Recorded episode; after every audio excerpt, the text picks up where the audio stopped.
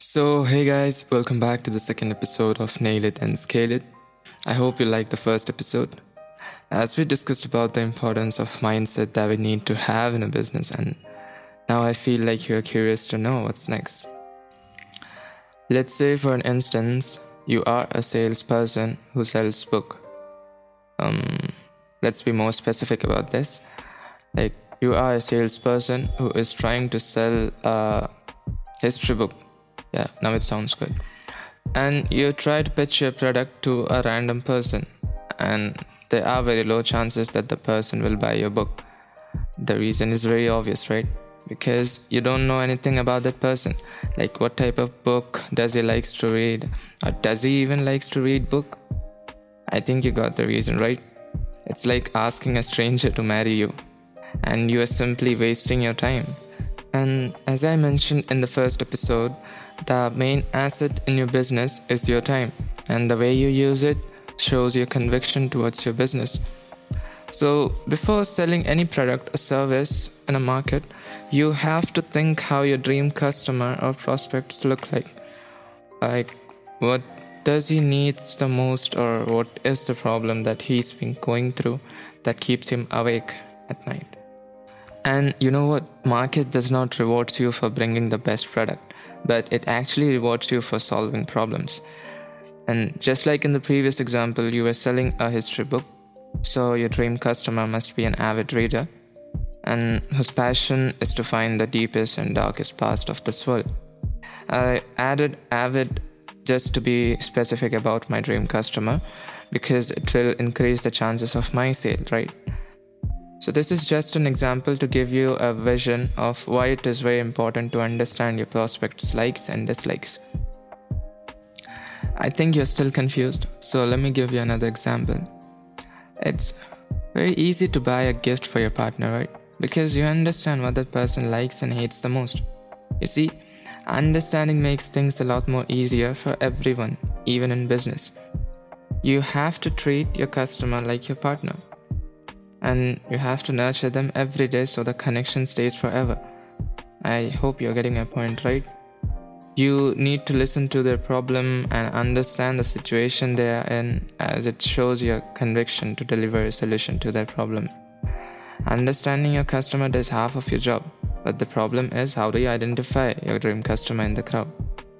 But before that, let me tell you something very important.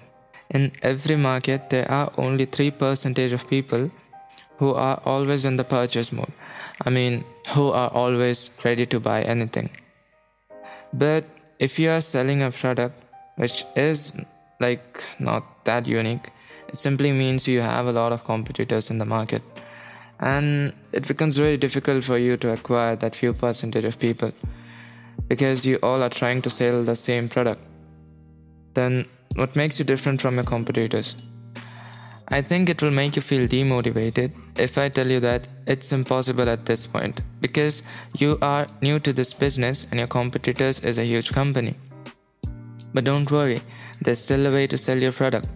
I can guarantee that many people are still not aware of it. So, as I have told you before, that there are only 3% of people in the market who are in the purchase mode but what about the rest 97%? These 97% are the one who are aware of the problem or need, but they are confused between what to choose. And they are stuck in a market that just fires features and benefits at the prospects, serving no purpose than to just announce we exist, so buy our stuff, instead of giving a compelling reasons why they should do business with you.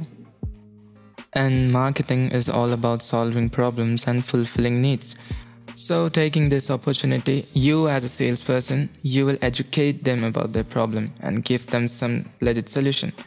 By doing this, uh, they will have a clarity before buying the product. And if you're educating them, it simply means you are building a trust.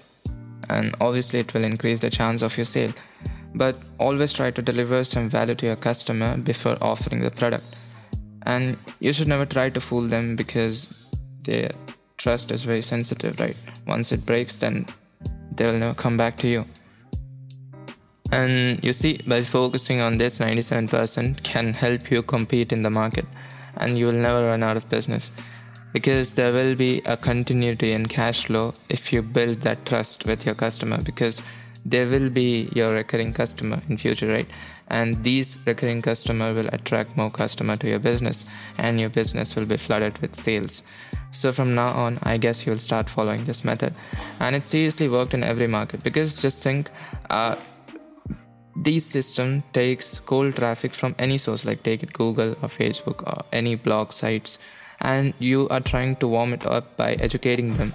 And now you are only talking to interested prospects not just time waster so far we have discussed how to understand your customer problem but still there is one hurdle left that is to identify them so the next thing you should be doing is to create a dream avatar of your prospect with respect to your product or services which you are providing so while creating that avatar what all things you should be looking for uh, let me help you with this. So, the first thing you should be asking yourself is where does your dream customer hangs out? Like this information could help you to understand where does your dream customer spends most of their time.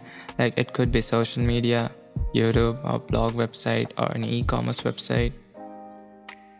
Next question will be where does your dream customer look for information before buying a product? Like these days normally people go for YouTube to watch product reviews to understand which is best for them. And the rest questions are what are their hopes, dreams, and desires, and what are the biggest frustration and challenges they are facing, and what makes them happy.